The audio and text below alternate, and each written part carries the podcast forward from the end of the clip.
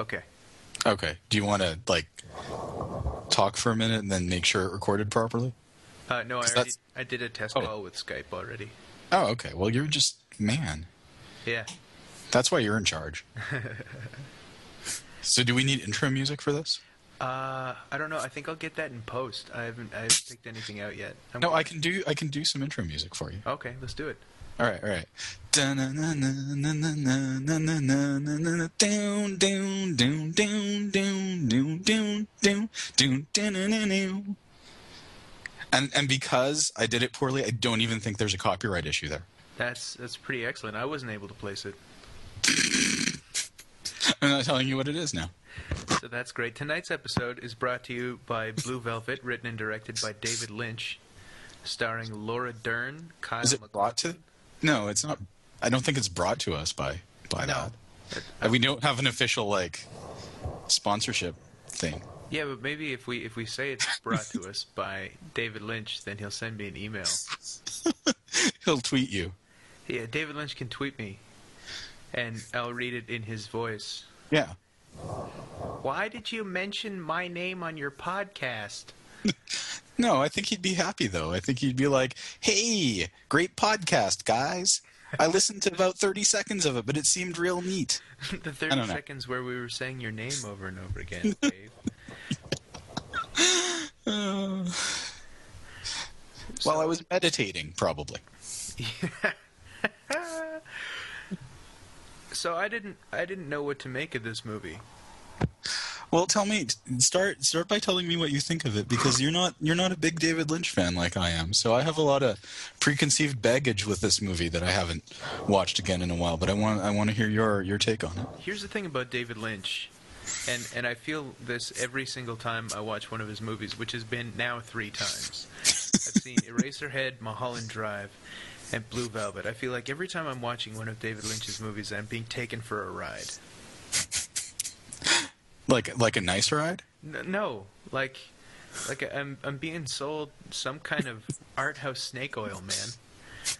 I really, really want to like it, and I see all the tricks he's pulling, and they're they're nice, but I'm also like, okay, what why, why? It's exhausting. I, I feel like he presents standard narratives in an unnecessarily exhausting format.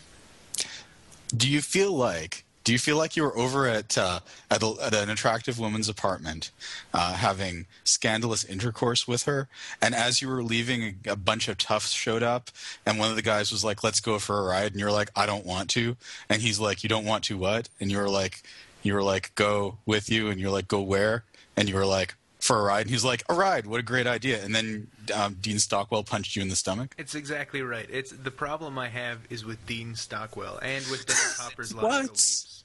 What? No, I, I really like Dean Stockwell's performance. Actually, Okay, because it, the white face. I don't want to stop being friends with you. No, the, white- the white face was chilling. Actually, that was. Uh, I really appreciated that part of the movie. It was around about that part where I realized that I was I was way too heavily invested in in the meta narrative symbolism, where I was just like, oh, this movie is just about a guy who gets in with the wrong crowd. They just happen to be like especially wrong.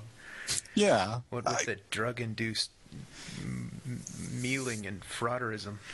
Well, and okay, like originally David Lynch had actually brought in like a thing of helium for for Dennis Hopper to huff on. Mm-hmm. So imagine imagine Dennis Hopper doing all that stuff, but with a squeaky helium voice. It would be supremely terrifying. I read also that uh, Isabella Rossellini was actually naked under that blue velvet robe. Yes. And well, I Dennis Hopper did not know that that was going down when Yeah. he went down. Mhm, And it was the first time they worked together, and he performed his first lines to Isabella Rossellini, Isabella Rossellini at the bed, staring directly at her labia. yeah. And apparently she was all embarrassed, and he's like, he, he was big, like, well, I've seen it before, because Dennis Hopper has seen like a huge number of labia. I'm sure had at that point seen Oh, and continued to probably see like as many labia as he could lay eye on. Back in the uh, the Easy Rider days, I'm sure. Yeah. Well, he he'd just come out of rehab when he made Blue Velvet. Oh, really? Yeah, no, there's um I, on the special edition DVD. There's like this whole like hour and fifteen minute documentary where they interviewed everybody who was not David Lynch, um, and had interview historical interview footage with David Lynch about it. And um, yeah, he uh, he he came out came out of rehab and he did that movie. He did Hoosiers and he did uh, The River's Edge, like all in a row. Wow. Yeah, I, I heard also that he. Um, oh, I, I, I forgot. forgot what you heard. There was something. oh, oh, they passed the script to Val Kilmer and he turned it down because he couldn't find any redeeming qualities whatsoever in Frank Booth. And then they they sent it to Dennis Hopper and he's like, I have to be Frank Booth. I am Frank Booth. Yeah.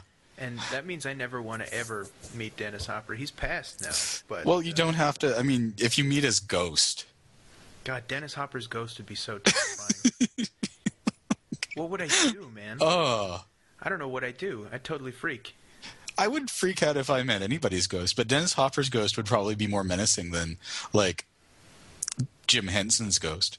That's true. Unless Jim Henson came back like as as a Dark Crystal era figure of himself, that would be pretty scary. I that Dark Crystal scares the hell out of me, man.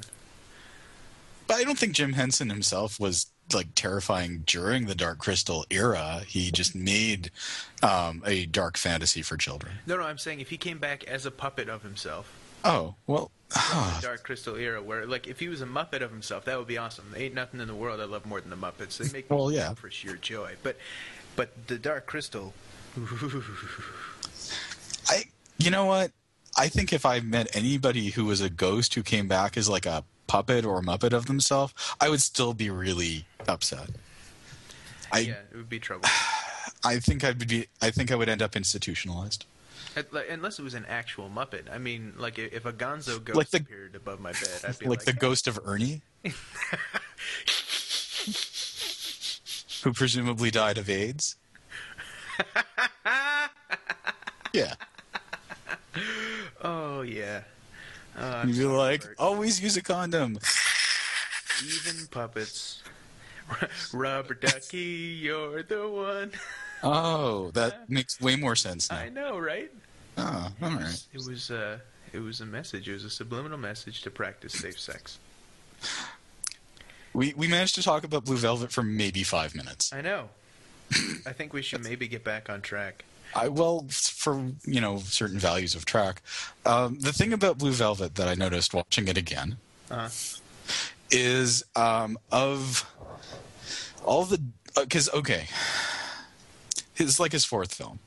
He made Eraserhead, which is just about the David Lynchiest thing ever.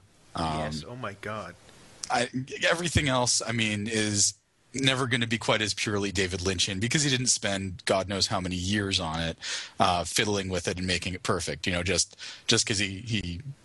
Just because it's not Eraserhead, Eraserhead is, is, is some kind of pure expression of David Lynch's um, filmic ethos, or I don't know what. Anyway, so you've got you got Eraserhead. So he makes Eraserhead. Then he makes the Elephant Man, which is mainstreamy. It's it's David Lynch, but it's you know it's a fairly mainstream film. Then he makes Dune, Okay. which is yeah.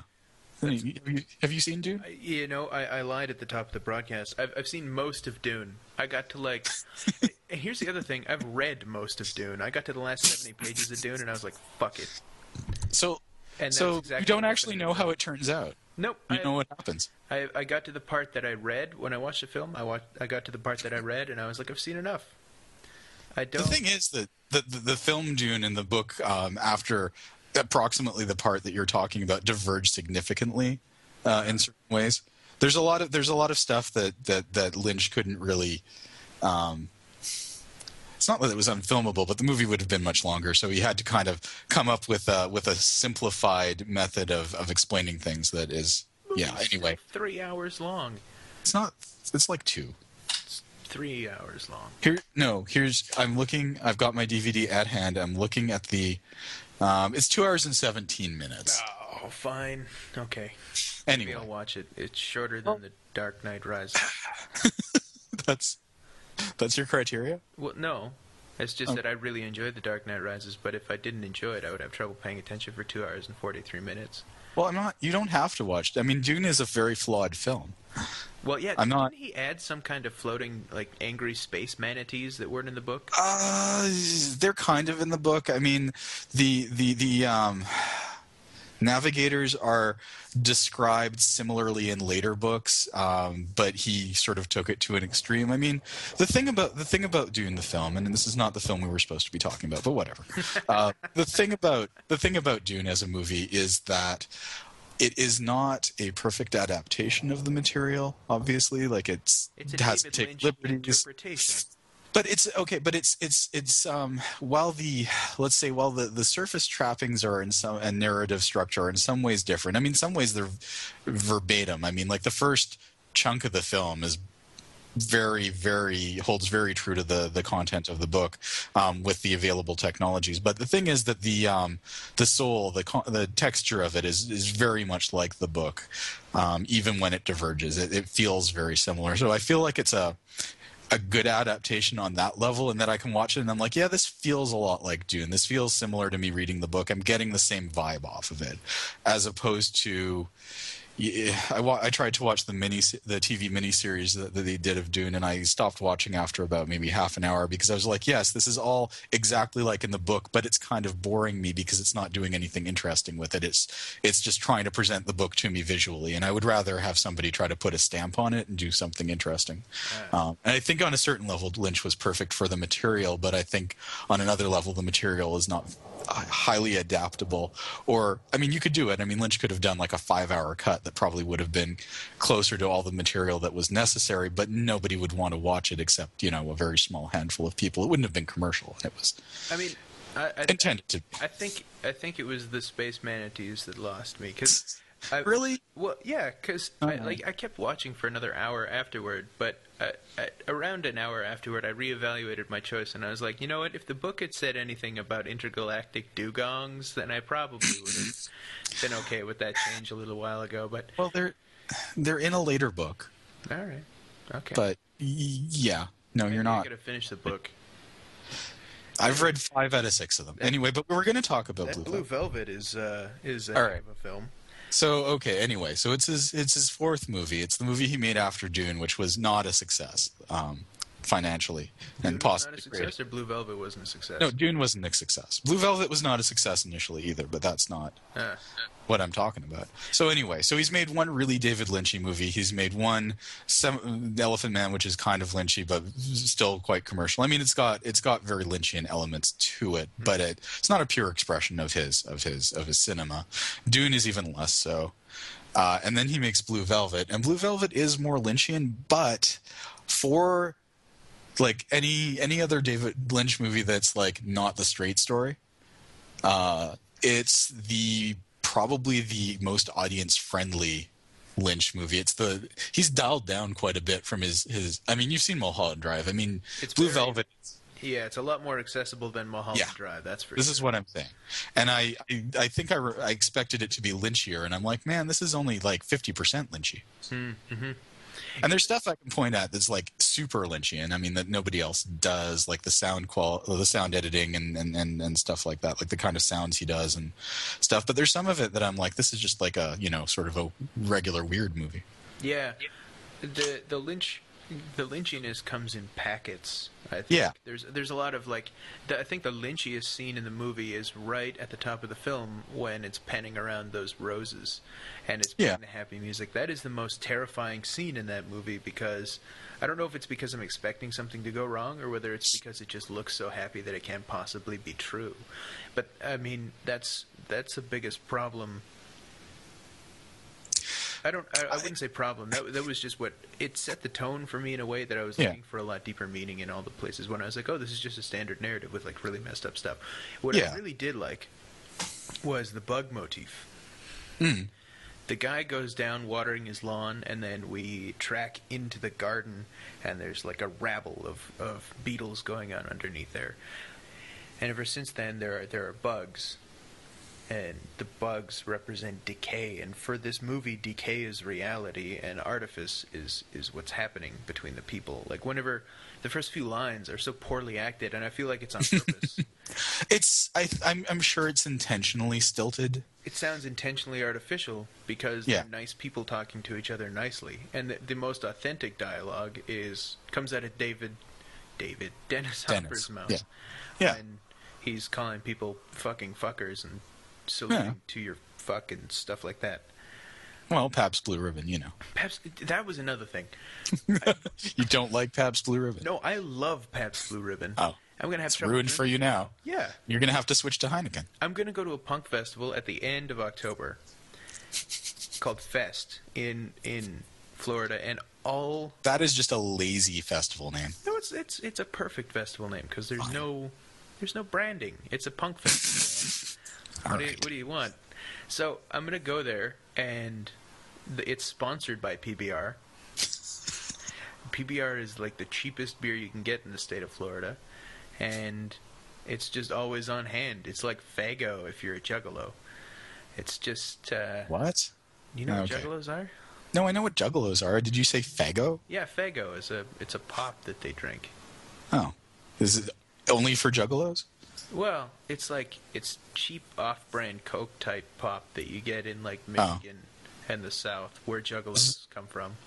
So it's like RC Cola, basically. Yeah, it's like it's like Oh.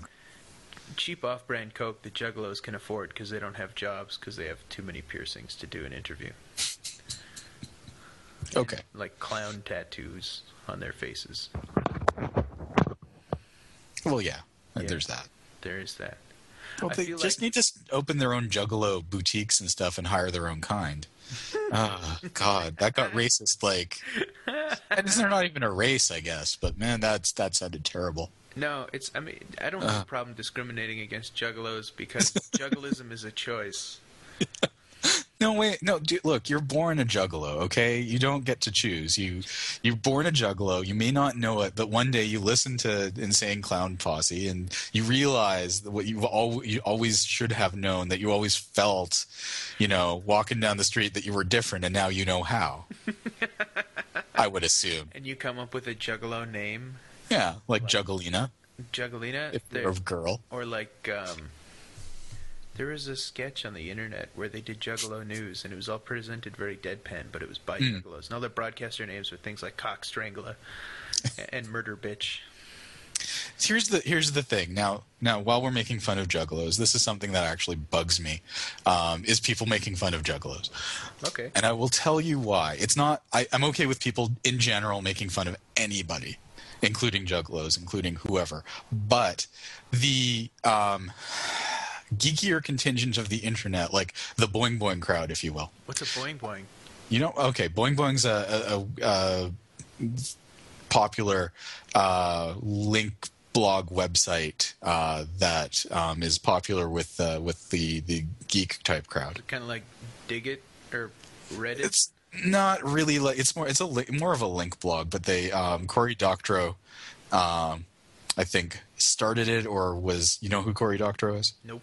Okay, Cory Doctorow is a writer. Anyway, there's there's a coterie of people who who were who write for Boing Boing, and it's mostly a link blog. It's a you know sort of geek news stuff, and they're very pro open source and pro sharing your wireless with everybody in your neighborhood. Oh, and that okay. Got it. and I used to I, I used to read them all the time, and I sort of got away from them because I was annoyed by certain aspects of the site. But anyway, one of the things is they latched onto juggalos, and then geek culture latched onto the idea of juggalos, and and oh, isn't this interesting and funny? And I'm like, well. It's their own thing. Maybe we should leave them alone.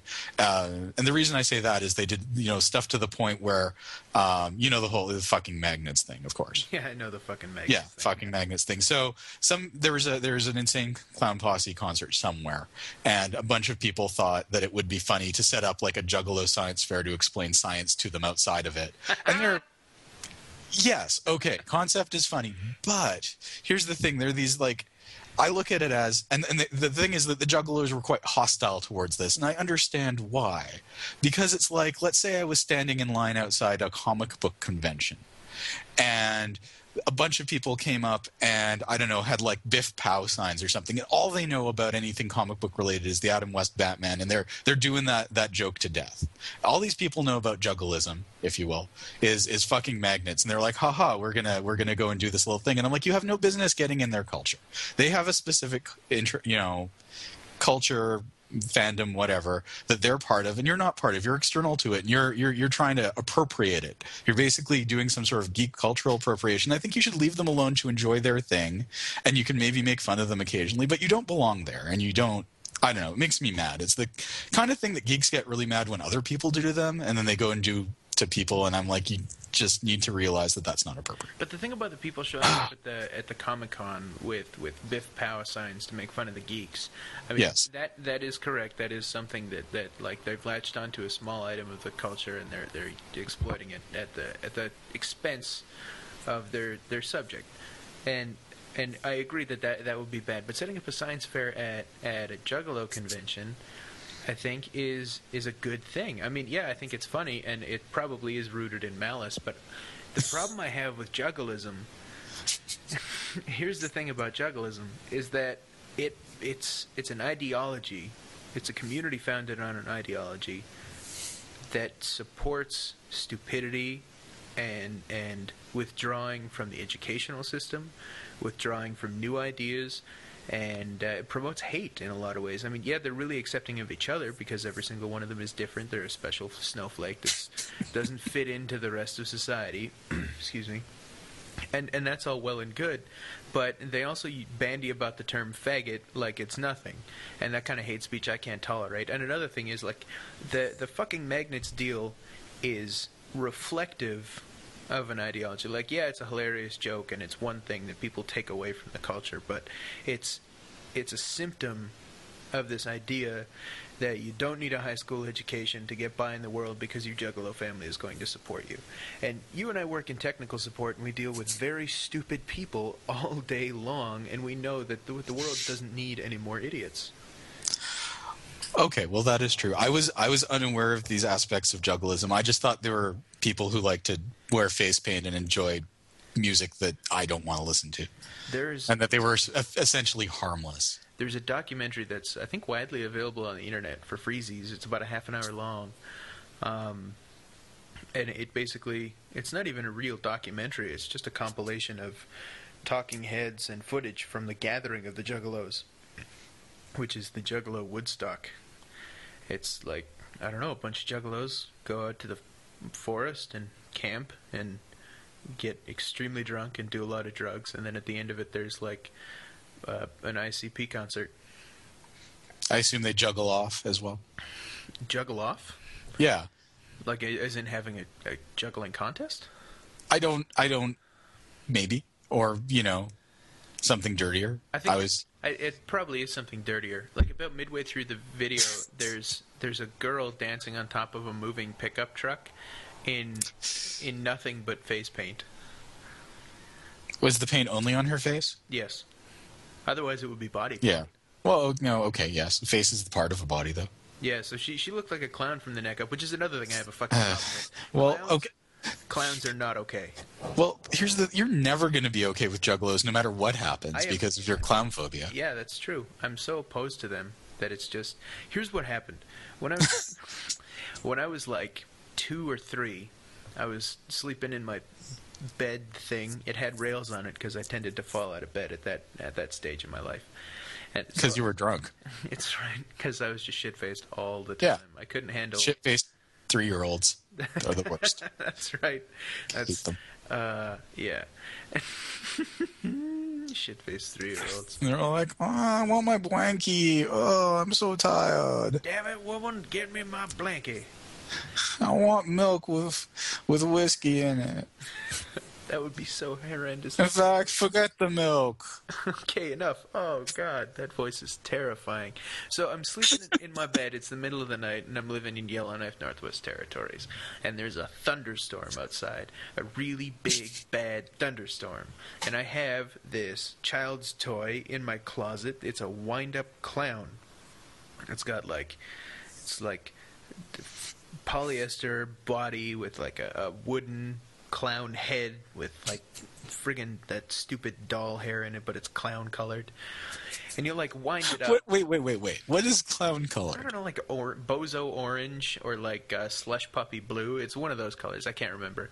All right, because clowns are not a uniform color. Yeah, they are. No, what? No, clowns are, if anything, multi-hued. I I am clown colorblind. I just see I just see clown. A person ceases to be a person when they put on the clown makeup and they become clown colored, and I will have nothing to do with them.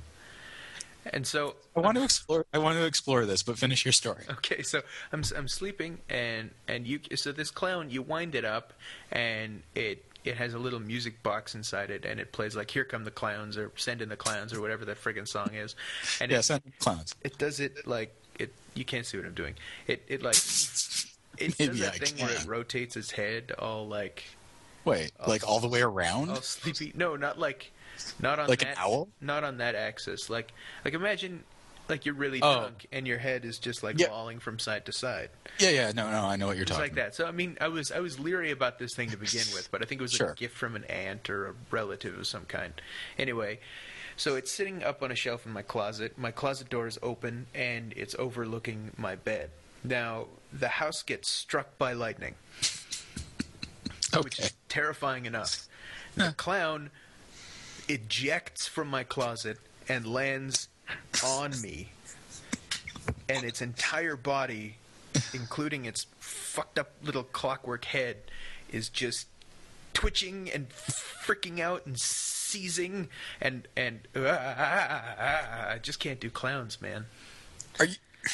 Are you sure that you didn't just watch like one of the Poltergeist movies? Because it sounds awfully familiar. I don't think I've seen a poltergeist movie. I've seen I that. think there's like a clown. Isn't there a clown doll in a Poltergeist like two or something? Or I don't one? know. There's I haven't seen it for exactly that reason because Pennywise. Well, is okay, sure.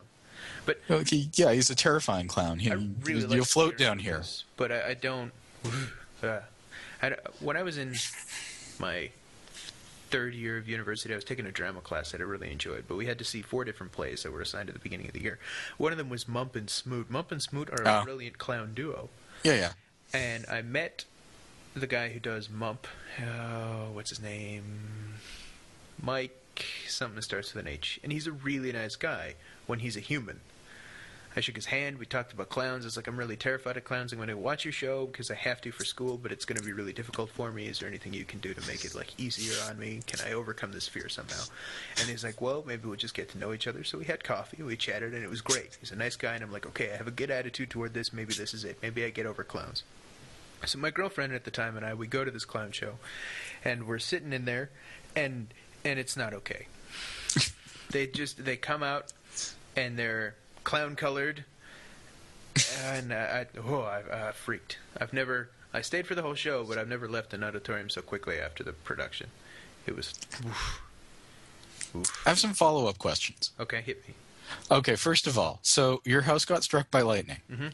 and somehow propelled a clown onto your bed? Man, I'm three. I don't know. Like my, the first four years of anyone's life is basically an acid trip. I'm not sure exactly what happened, but that's what I perceive. Okay, okay. So, all right. So what you're what you're telling me is that this may or may not have happened, but you that's how you remember it. the the the result there was a flash of light a crashing sound a flying clown and then a seizure on my chest Okay. All right. And regardless of whether this is an accurate portrayal of real events, it's it's embedded in your psyche. it's whether it's an You- accurate- It could be a dream that you had. it might be but i doubt it no like my my parents backed me up on this numerous times when i've told other Okay. people about it like something to this effect happened but this is the memory that traumatizes me Okay. no matter how actual it is Okay. Fair fair enough. Now the whole clown colored thing. The whole the whole once a person becomes a clown, you can't deal with them. Now if they just put on the red nose, are you still okay? the, the red nose is is a is an overture It's, a like- warning sign. it's like the first cross of a swastika So if somebody draws like like a lo- like an L. If they no like uh, the full like if they if they draw a weird right angle Z, kind of off kilter, I'm like, don't Okay. you finish that? don't you fucking dare. Okay. So if they put on the clown nose, you're like, I see where this is going. You better stop. And I'll either take a powder or I'll punch that nose right off their face. So Patch Adams is right out for you. Patch Adams I enjoyed, but I What? I- You're like the only one. I had a rough time. Well, I, the last time I saw it, I was like eight. I saw it when it was new. Like Why do you- freshly on VHS. So I, I think I've only seen it once. The only thing I remember from that movie is Philip Seymour Hoffman like yelling about the word prick, and I like didn't know the word prick was a bad word at the time, so I'd ask my dad. Oh, okay. And like, yeah, there's a clown nose, and I didn't like it, but I I really like Robin Williams, and I recognized that he was just had a nose on his clown, clown on his nose, clown nose on Clown his face. nose. Yeah, yeah. And I really like the Joker too a lot. I can watch Heath Ledger's performance in The Dark Knight. But the Joker's not a clown in that. The Joker's the Joker. The Joker I don't even think of him as. I mean, he's the clown prince of crime, but he's not really. he doesn't look like a clown. He, he looks like a villain who is who Yeah. is clown colored. But uh, maybe I can excuse him on the basis that he's a villain. Maybe it's because I expect. He's he's supposed to terrify you. That's the intent. That's not right. amuse. And he, it, he does a very good job. Okay. So if you were to try to watch, like, if you if you somehow came into possession of a copy of the Day the Clown Cried, the Jerry infamous Jerry Lewis uh, concentration camp clown film, you would you would decide you would say I choose not to watch this. I was hearing about that actually on the radio the other day. Some people were talking about it, and I didn't know it existed until I'd heard about it on the radio. And I was like, "Oh, there's a, a hidden Jerry Lewis film about a concentration camp. Uh, maybe I can forgive the fact that there's the word clown in the title." And then I found out that he was a clown at a concentration camp in Yeah. the in the in the striped pajamas. And I was like, "No, no, no, no, no, no, no, no. Okay, turn off the radio." I had to go listen to the oldie station. Well, apparently he has shown it to at least one person who who reported that it is in fact as much of a bad idea as one would expect. It's not like a hidden gem. He's not like Jerry. You've got to share this with the world. This is amazing. This is this is you know the life is beautiful as a pile of, a steaming pile of turd compared to this. It's not like that. It's it's like it's like the room. I would assume that it's actually worse than the room because the room isn't exactly the room doesn't offend you except in its the its poor craftsmanship. Oh, okay. but it doesn't it doesn't it doesn't you know cause offense on any other level it's it's it's just roundly mockable could you it's just badly done I really like Jerry Lewis. I, it it saddens me when, when people I like come up with terrible, awful ideas, like uh, like Mr. Eastwood. I, yeah i don't know i don't i don't really even you know you my position on this which is that i simply just don't care I know. I, I it I, I I am consistent. i've tried to share it with you I'm consistent in my in my marvel at your utter. I don't even know if it's an incapability or if it's just a resolute disinterest. I, I don't know if it's something you put effort into or not, but you, you just it's the don't opposite care. i don't put effort into it that's why i don't care it looks I- it looks like a lot of work to get upset about that and i've got It looks like other things to be upset of It looks like a lot more work to me to, to not pay any attention to it, but maybe maybe we're just wired different. I'm just shrugging. I'm just like, eh. Eh. I'm like, I'm I'm really mad about the current state of uh, DC Comics continuity. I don't have room in my life to deal with being upset with at Clint Eastwood for sh- shouting at invisible people in chairs. I pick my battles. Okay, fair enough. That's uh, that's a that's a better battle to pick. Uh, It's it's not because it's I mean it's it's tilting at a huge monstrous windmill, but uh, I don't even like the there's I I don't I'm not going to talk to I'm not going to discuss it with you. Not to be rude, because you have zero context, and it would it, it's a meaningless conversation yeah, to have with, that's, that's with true. I you. would have nothing to add to that conversation. Yeah, no, it'd just be me ranting for God knows how long, and just let me say I'm unhappy with with with the state of DC Comics continuity. And if you're familiar with DC Comics continuity, you will probably be able to easily figure out why. Yeah. Mhm. Anyway. So that Blue Velvet movie, that's. Yeah. Um. So anyway, Uh, I I actually I think the uh, scene with uh, Dean Stockwell is maybe the lynchiest scene in that movie. Um. Well, and any anything in Isabella Rossellini's apartment. Yeah, the uh, the uh, the Stockwell scene for for for our listeners, they go to this this guy named Ben's house. Ben's a drug dealer. We're not just assuming people have seen this movie. Uh, ben Ben sings a song about a clown by Roy Orbison. it's not really about a clown. You really, you just you heard the word clown and you couldn't you couldn't hear any of the rest of it, could you? No, I, I, I was able to ascertain that it was Roy Orbison. Okay. And well, was of course it was Roy Orbison. I It's was a more interested, to be honest. I was more interested in the composition of that scene because you've got, Yeah. I, uh, for one thing, it's it's mostly just a close up of Dean Stockwell singing into a trouble light, which I thought was a Yeah. great move. I thought that was stylistically a really cool thing to do because it it really like he looked all weird and poofy Mm-hmm. in both senses of the term for that whole scene. But oh. when he held the trouble light to his face like a 30s microphone, it really illuminated that he was, in fact, wearing very white makeup on his face, and his neck was mm-hmm. a very different color. And that mm-hmm. was really cool and weird. And it made him seem like a little bit clown colored to me, but, but not enough for me to, Okay. to be completely disinvested in the scene. And then I didn't even know that Dennis Hopper is standing right next to him that whole time. You didn't notice? Well, it, Or like- did you watch like the pan and scan version? Yeah, no, it, like it mostly closes in on on Stockwell for the song, and then it zooms. Oh well, then it, it- yes. Then it okay. Then it and pulls out, He's there, and I'm like, holy shit, Frank! Frank, and he's pretty. He's getting kind of upset. Frank is not. Uh, he's not the part of the audience. He's not part of Stockwell's audience in that scene. He's he's he's up there just staring down his gullet, making sure he does it right. It, I don't think that's what's happening there. I think he's transfixed by it because he, Frank, Frank is a man that. Well, it's not really a stage. I mean, first of all, first of all, I mean, Dean Stockwell's kind of playing it because Frank's like, Frank's like, you know, candy colored clown, go. Um, but Frank has a really weird relationship with music. Yes. Frank's a real angry guy. Okay, let's. Frank very, Frank's very angry, angry all the time, and the only time he's not angry is when he's transfixed by these songs, and then all of a sudden his other emotions seem to well up and overwhelm him to the point that he is upset by it. He doesn't want this to happen. Like he's asked for it. He's like, "Do this," and then he's standing there like, you know, zombie. Well, not zombie like, but like transfixed, mouthing the words. And Dean Stockwell sort of like is watching him and picks up on the fact that he probably needs to stop now mm-hmm. because because Frank's gonna gonna get when Frank comes out of it, Frank's gonna be pretty pissed. Even though this was what he because Frank wants a lot of things but doesn't think things through. He's he's living in the impulse. That's that's interesting that that you point that out. That's something that I didn't really catch. I mean, I, I noticed that he was transfixed every time he was listening to uh, music, but it like it, it reflects a lot of the uh, artifice versus reality thing, where where reality is this chaotic decay, where Yeah. there's a rabble of beetles or a psychotic Frank running around town. And then when there's when there's artifice going on, when there's when there's art, when there's music, he is removed from that and just becomes himself Yeah. uh, before he's released back into the wild animal body. And every time he comes back to himself, he he's full of total rage. Um, He's just refreshed with yeah. With rage, and it's like it, it. I think that's about as long as it takes him to refresh his his mm. amyl nitrite tank.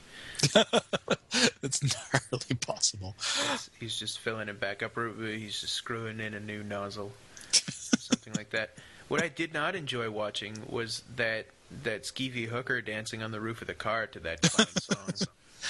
Sure. on, when they were beating the hell Sure. out of Kyle MacLachlan or Jeffrey. But yeah, yeah. Well, they, I mean, both. We should we should should we use character names or should we use actor names? Whichever whichever we can remember. Ebert has a test, a character name test, where Yeah. uh, if you remember the name of a character more than 10 minutes after the completion of a film, then they've passed the test. Well, there's, I mean, uh, I read, I don't even know who said this. Somebody on my Twitter feed or something said something along the lines of, I don't remember where this was. This was somewhere. Uh, something along the lines of like, there are some, there are some actors who, regardless of what role they're in, they're just that actor. They're they're indistinguishable in their roles. Like Arnold Schwarzenegger, you, there's no point in remembering his character name. He's just the Arnold Schwarzenegger character That's true. Yep. you know and some character and some actors um, the the name of the the character is worth remembering or is at least they're distinct characters aside from themselves but you might as well like you might as well not give arnold schwarzenegger like an interesting character name you might as well just call him like you know Steve Smith every time or what have you. If you like alliteration, uh, because he's just Arnold Schwarzenegger, and you, you almost might as well just have his, that be his character name. But it, then people would be like, "Oh God, that was a terrible choice." Like, just give him a generic name that I can forget. Uh, that's not the same as the name of anybody else in the movie. So at least when they say John, I will probably know that you're talking about him. I think in like seventy-five percent of his movies, he is named John. Yeah, I think that's probably it's probably Ted Danson or not Ted Danson. Um, who's the guy on uh, Who's the Boss? Tony Danza. Tony Danza syndrome, where most of his characters are named Tony, because Yeah. I think he just has trouble reacting to other names. Well, and I think in both cases, like with it, like with Arnold being named John all the time, and with Tony Danza being named Tony all the time, they're both marketing decisions, but they're both decisions made for separate purposes. Tony Danza's named Tony in all of his work because you want to be able to market Tony as Tony, and there's name recognition there. Uh, and then people are able to freely discuss the character without the question of whether he's named Tony or not ever coming up. The the discussion we're having right now would never come up if we were working on a Tony Danza picture. Well, Did he ever do a movie? Yes, he did a movie about his daughter being out on the town and him being worried about it, and he was an anxious father, and I don't remember the name of it. Uh, she's out of control. I do remember the name of it. She's out of control. She's out of out of control, not Out out of control, control. okay. Yeah, But if I recall correctly. Arnold Arnie, uh, uh, uh, Schwarzenegger, he he gets Schwarzenegger. Schwarzenegger. All right. Schwarzenegger. He gets called John all the time because he, as a cultural figure, is both integral to and divorced from the American average Joe. I don't think that that has anything to do with it. I think it's just easier that way. Uh, fair enough. I don't know, but I want to I want to go back to this Dean Stockwell scene. Okay, yeah. because I want to submit to you. I want to submit to you, and I know you have only seen like four David Lynch movies, and not not, not all the way through for some of them.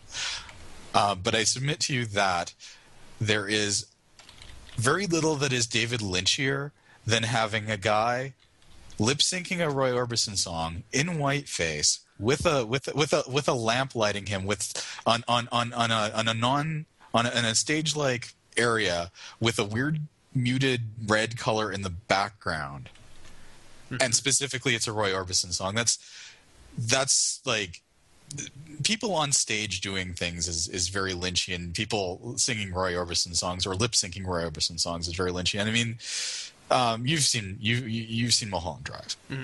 Uh, when they go to that uh, that club or whatever, Silencio, and and a woman is on stage and she's appear appears to be singing. A Roy, yeah, yeah, yeah. Roy Orbison song in Spanish, and then all of a sudden she like keels over and the song is still going. And I mean that's th- th- That's people on Lynchy thing to stage pe- people on stage weird looking people on stage doing things like the, the the radiator lady Cottage cheese face yeah from I- uh, Eraserhead. Woof. yeah She That's- the willies. that's that's super just super lynchian i mean that's just y- y- there's there's a there's a trajectory of those scenes through his through his work and i'm yeah.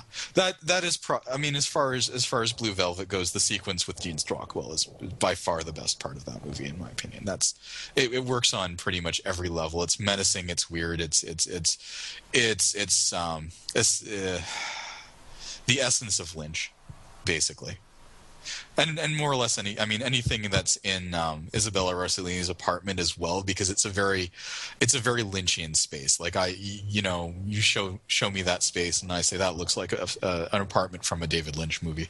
Just the colors, the the the, the way it's it's framed. Yeah, and the well, the, the pattern in the kitchen and the uh, the Yeah. colors in the living room, and fetishism is an integral part of, of Lynch's work too. Where uh, the like the first encounter, or well, I guess the second encounter that um, Kyle MacLachlan Jeffrey has with Isabella Rossellini is uh, is when he's hiding in her closet, Yeah.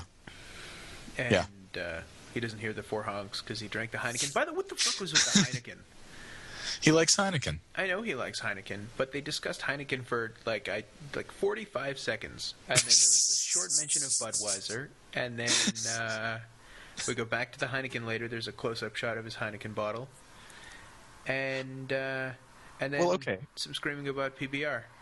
Well, can I say that I think that's a class thing?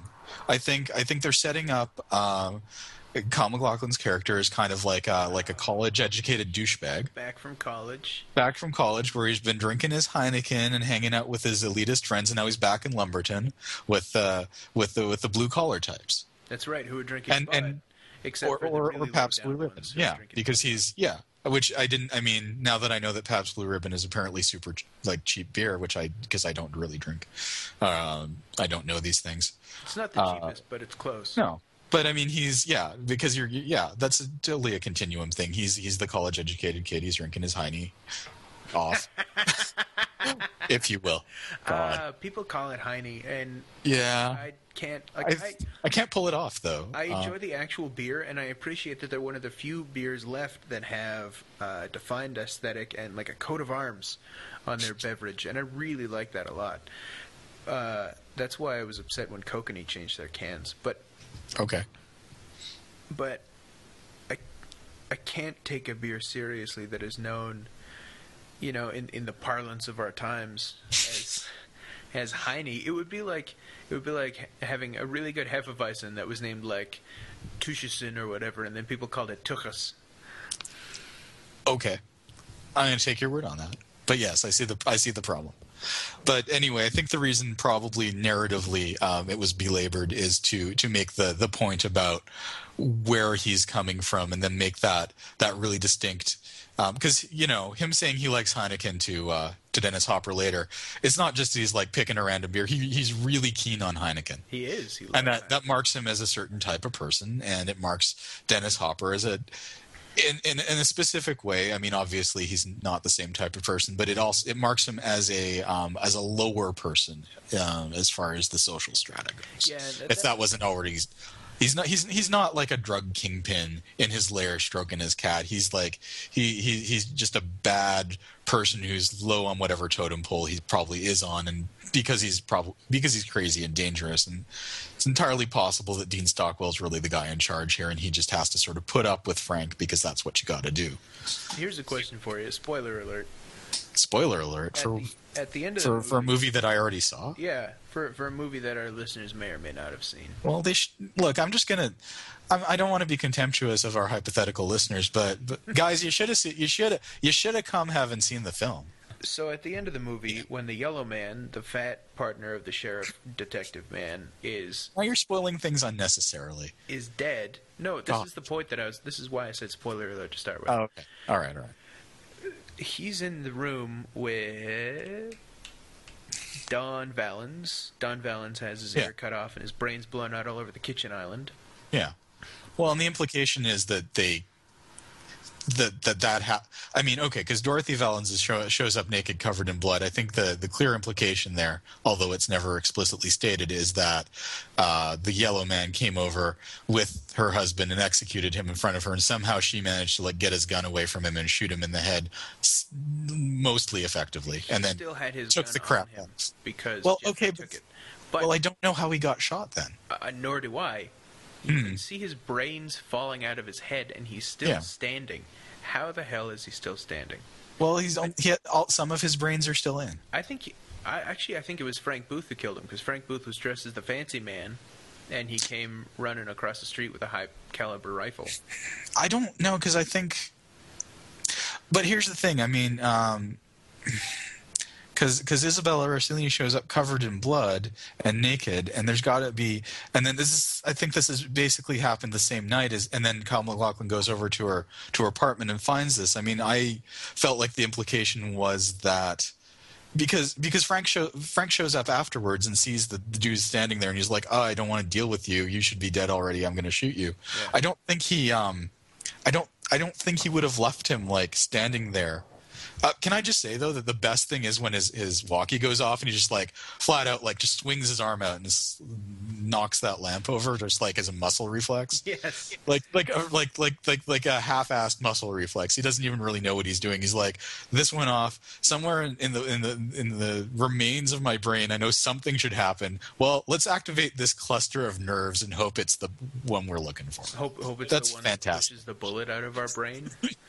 I mean, is this? It's like, it's like when you ha- you're deeply asleep and your phone rings, and you manage to answer the phone through your your your your half conscious haze, and in my this is how it works for me. In my mind, I am aware dimly that I'm supposed to do something after I answer the phone, and usually, like. Normally my mind pops up with like i'm pretty sure you say hello. And i'm not convinced that this is true but i have no other option at that point. I'm like okay this doesn't sound right but i'm going to try it. And i'm like hello. And it turns out that that is in fact what you do. But i'm really i'm really only like one quarter conscious right then. And it's all very it's all really confusing to me. And i'm just really hoping that that i remembered that right. Radio's gone off. Uh, activate arm. We do That- something with the arm there's that- something arm related That didn't work. we don't have full access to fuck it then let's just let's just go back to standing here it's not going off anymore we must we must have done it right That that that seemed to work. We connected That's with something, and and now there's no more sound. I don't know what other conclusion you can draw than than we successfully dealt with that issue. But anyway my point is i'm pretty sure that isabella rossellini has blood on her because she shot that guy. I don't know how. Maybe she had her own gun. Maybe she was prepared for it. Why is she nakers? um maybe he made her strip down. I don't know. There's a lot of mysterious things happening. Or maybe you know maybe she got maybe she was just hanging out in her robe like she does. And she got like crap all over it and she like didn't want it on and she took it off or i don't know. That's a I- possibility. I that's just the connection I made. I just the the the movie offers no no actual answer for this. It just I there's got to be like an inciting incident. I don't think she was hanging around her house and like spilled some blood on herself and just snapped. She's like, "Oh, now I'm covered in blood." That's it. Taking off my clothes and I'm going over to to Jeffrey's girlfriend's place. I don't think that's how that happened. I think I think she got super. I think at, at the very least, I think she. I mean, because otherwise, why is her husband even over there? Because they brought her over there. The dude brought her over there to show her what was what, and and I don't know. Maybe she had the. Maybe she just like freaked out and put the gun back, or maybe David Lynch didn't really think about it. I don't know, but. I um, I'm pretty sure that that's how that's more or less how that went. At the end of the movie, the robin on the windowsill Yeah, is eating a bug. yeah. Full circle to the first thing you wanted to talk about. Excellent. Yes. And You know what? We want to know something funny, interesting about that robin. yeah, Okay, that's an actual taxidermized robin. really, Yes. I So was critical of how fake it looked, and then I was I was forgiving because it was '86, and then it's an actual robin being puppeteered by David Lynch. really, A taxi- So what happened is they they needed a robin, Mhm. And they were like, "We need a robin. It's getting close to the day of the shoot. We got to find someone." Apparently, robins are hard to come by. not in my trained house, man. robins. Well- all about the place. Yeah, okay, but they're not. They're they're in like the south or something. Okay, I don't remember. They're not actually in the Pacific Northwest. Like the place they filmed it was was more in the south somewhere. oh, okay. But it's an actual. Okay, it's an actual place called Lumberton, Mhm. and they filmed there because all the signage was correct. oh, that's good. Yeah. Anyway, so they needed a Robin. They they it was coming up on Robin Day, and they found a guy with a trained Robin. He shows up with the trained Robin so they can check it out, and it's like a horrible like like molting mangy thing, and it's not going to work. It barely looks like a Robin at The all. Trichotillomania, it's pulling out its feathers and, and I don't. It's uh, it's just not. It's not the Robin they they're looking for. Sir, and they this not robin is unacceptable. precisely. so the like the I like literally like a day or two before the shoot is supposed to happen with this robin in it, like a school bus hits a robin and kills it, Oof. and uh, the I guess the bus driver who hit it kept it and thought it would and taxidermized it or something because I guess that's something he knew how to do and he thought it would be a good like educational tool for the kids at the school. They could display it or whatever. And in between it going to the school uh, the film shoot used it and and rigged it up uh, and David Lynch puppeted it puppeteered it um, for that scene Wow. so it's an actual Robin, uh, but it is not a live Robin, and that is why it looks like an animatronic Robin, except it really is only. I mean, it's an anim. I guess you could say it's it's it's a puppet, um, but it's a meat puppet. the the animatronic meat puppet robin, Yeah, the artificial, the, the pseudo organic robin, is, Well, it's- is eating a bug. yeah, Good good conquers evil. It's all sunshine and rainbows and doing dishes with Aunt Barbara. and and I don't feel like this movie should have had a happy ending. I read that there was an alternate ending where Isabella Rossellini commits suicide and do not turn out well for Jeffrey, and I would rather have seen that ending. See, and here's the this is part of what I'm saying about this being a mainstream effort for Lynch is that it doesn't it doesn't do that. There is that that happy ending. There's no real um there's nothing that I mean Isabella Rossellini gets her kid back. There's nothing that um He's wearing that stupid beanie. he's wearing because otherwise how would you could she could have just kidnapped some kid because i would have believed that that she'd lost her shit and just kidnapped a little boy Yeah, that's that's possible. yeah so i mean you have to i mean to be fair she could have lost her shit kidnapped a little boy and put that beanie on him or bought another beanie there's a lot of possibilities there Very attached to that specific beanie. it's yeah Jeffrey I think- the beanie freaks out. i'm really unclear as to whether the beanie actually was playing music but it kind of sounded like maybe it was It was when it was on the kid in a flashback. And Okay. It was again when Jeffrey was spinning it, but I think there was uh, there was no audio in the yeah the Misty scene. Well, there wasn't. kid. It it doesn't really matter. I just I think it would be cool if it played music. Um, yeah, I mean that's that's that's the that's the thing about it is it, it's not an ambiguous and it's not like oh you know it's not like you know Jeffrey is all smiles and everything and then you see him like you know nobody's in the kitchen you see him reach into his pocket and pull out some nitrous or something which would have been stupid but you know you'd be like oh god he's become what he hates which is always a good ending. he just starts smacking Laura Dern around. yeah the point is it's not the ending of uh, of um, bad lieutenant um, port of call new orleans No, it's not. That was a good ending.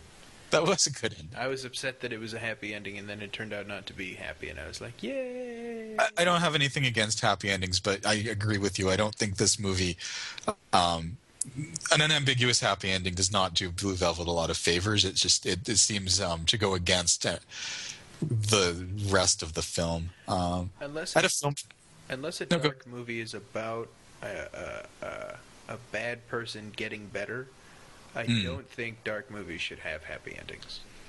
yeah or at least bittersweet is permissible. But I, I feel like happy endings are so artificial and phony and, and oftentimes pulled out of the writer's ass in order to, to give the audience some sense of hope. And I feel like if you're going to movies, if you're going to a dark movie to feel hopeful at the end of it, then you're going to the dark movie for a wrong reason. Oh, sure. I mean, I go to dark movies to feel all torn up inside. That's right. Do you feel like uh, uh, There Will Be Blood has a happy ending? Uh, Because I think I think it's happy ending for Daniel. I think he's Daniel Plainview is probably super super stoked about how everything turned out. here's here's the thing about the end of There Will Be Blood is that I think it's a happy ending for Daniel and it's a relatively happy ending for HG because he's got like money and a wife and yeah he's deaf and stuff and he's still pissed off at his dad but they're they've decided not to talk to each other and they can just move on with their lives. Hmm. And Eli, who is the true evil in the whole movie, winds up dead.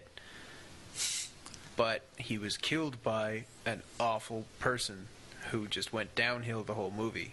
So I gotta watch that again. You think Eli's the the evil in that movie? Because I don't. I think Eli's just kind of dumb. It's uh, uh, I look at it this way: um, Eli is the moral evil, and and Daniel Plainview is is chaotic evil. Okay, so so it's like they're playing D and D. That's right, and the chaotic evil kills the moral evil at the end. But so Yeah. it's a happy ending in the fact that the the most dangerous evil is dead, but the the other evil survives. And it turns out So for us living, so Paul Dano's like lawful evil. yeah, yeah, that's right. He's like a paladin yeah, that's right. because of the religious thing. I, Yep. I, I was attempting to fit the uh, the blue I roll your d twenty. Anyway, don't really do a Daniel Plainview impression. Uh, uh, I don't know. Uh, I don't know enough D and D speak to do a Daniel Oh. Plainview. That's it's it's it's cool. I drink your milkshake. I drink it up. Uh, I like his little speech about how he um about how he hates people. That's my favorite part. Yeah, I gotta watch. He it just doesn't, doesn't care for people at all. I, I I saw that scene and I was like, I was willing to put money that that was going to be. I mean, first of all, I don't remember if he'd been nominated for an Academy Award for that role yet at the time I saw it. Maybe, I think probably he hadn't been, but I assumed he was going to be. Uh, and I thought that they were going to use that quiet little speech about him not liking people as the uh, the clip, but they they used the, the the him being anointed clip instead, which which is a pretty good clip, but it's um more histrionic. I've abandoned my boy. Uh, that's not the one. No, I thought that was the one they used. No, they used the one where uh, where Paul Dano's like uh, give, doing his thing. He's like, "Give me the blood, give me the blood, Eli, and let me go home." I'm like, wow, you really believe in this? Oh, yeah. you're not even trying. you're not even letting. You're not even letting Paul Dano believe that you believe. I mean, come on, wow. Or not let me go home. Let me get out of here. He's like, I just want to go. Okay, can we just let's get it? Let's do it.